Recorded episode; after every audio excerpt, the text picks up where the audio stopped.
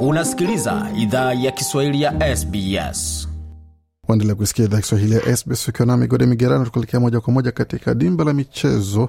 Kwa sasa, tukitazama kile ambacho kinajiri, tukianzia hapa hali ambayo inaendelea kuwa ni hivi. Kwa sasa, tukitazama hiki kile ambacho kitajiri katika ulimwengu wa michezo pamoja na mengine mengi zaidi ambayo yatafuata matangazo hayo ya michezo, ambapo mechi zinaendelea za dunia na hali inaendelea kuwa ni shwari bin shwari kabisa kwa wale ambao wanashiriki. Hizi ndizo sauti ambazo zinasikika katika viwanja vya michezo kwa sasa kule nchini Qatar.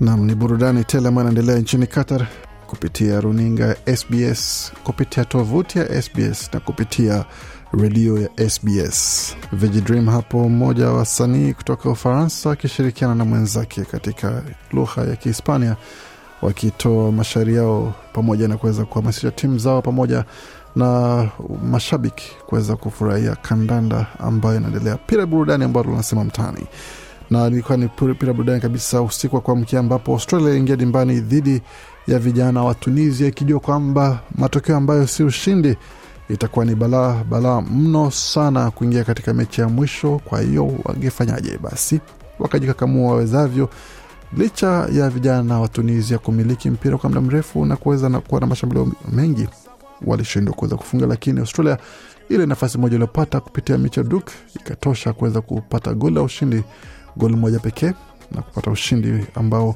hata kama ni mwembamba umeupa Australia alama zote tatu katika meza katika meza ya kundi hilo la Australia. Hali iko hivi ambapo vijana wa Australia wametazama na kuweza kupata burudani pamoja na tabasamu mno sana, ambapo wamejionyesha umahiri wao wakiwa kwa sasa ndio wanaongoza kwa mradhi, France ikiongoza na alama sita, Australia ikiwa karibu kabisa na alama tatu, na wakati vijana wa vijana wa Denmark wakiwa kwa sasa hali si nzuri sana, akiwa katika nafasi ya tatu na alama moja, wakati Tunisia alama moja vilevile, kuonyesha kwamba mechi ya mwisho itakayokuhusisha Denmark Australia akipata tu alama moja alama moja na isifungwe magoli mengi, basi itakuwa inaendelea mbele, wakati Tunisia lazima ishinde mechi yake ili iweze kupata nafasi ya kuweza kuendelea mbele.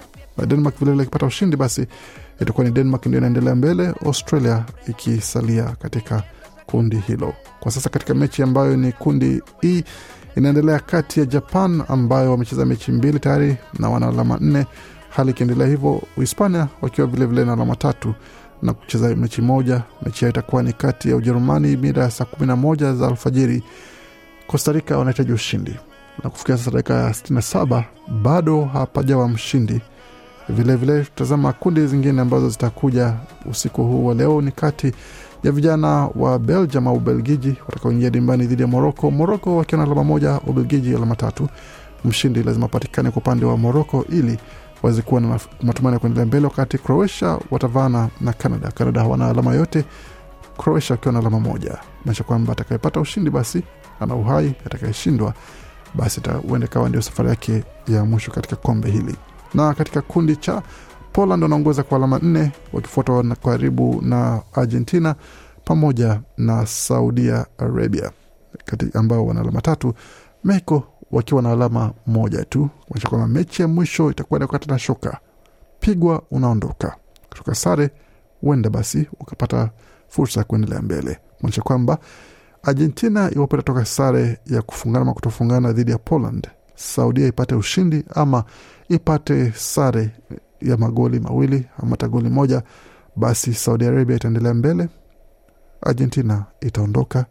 Leo Messi hata waishinda kombe la dunia katika mchezo wa soka, na basi kuonyesha kwamba Lewandowski naye na mipango yake ya kuweza kupata ushindi kwa niaba ya timu ya Poland, kumaanisha kwamba lazima lazima mshindi patikane pale, na England watakutana na Wales ambayo itakuwa ni sasa mdogo kumenyana na mkubwa kwa nani ataendelea mbele. Je, mdogo atamnyima mkubwa fursa kuendelea mbele ama mkubwa atamkazia mdogo wake? Na Marekani kuingia dimbani dhidi ya Iran itakuwa mechi si soka tu, bali siasa pia huenda ikahusika vilevile katika michuano hiyo. Na tukiendelea mbele katika matokeo mengine ambayo yamejiri, timu ya vijana Senegal wamepata ushindi wa magoli um, matatu hapo kwa mradhi, wakipata alama zao zikiwa tatu, Ecuador wakiwa na nne, Uholanzi wakiwa na nne, kumaanisha kwamba Senegal kitakapoingia dimbani dhidi ya Ecuador sasa lazima ipate ushindi, la sivyo safari itakuwa imefikia ukingoni.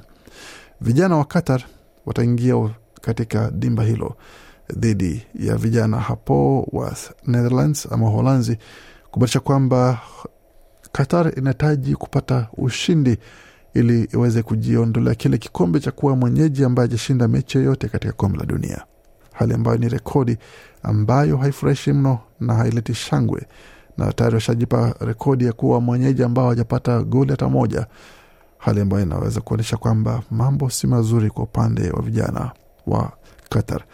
Taletea mengi zaidi katika makala haya, lakini kwa sasa pata pumziko fupi, kisha tuendelee na mengine mengi zaidi tulioandalia kutoka studio zetu. Je, unataka kusikiliza taarifa zingine kama hizi? Sikiliza zilizorekodiwa kwenye Apple, Google, Spotify au popote pale unapozipata.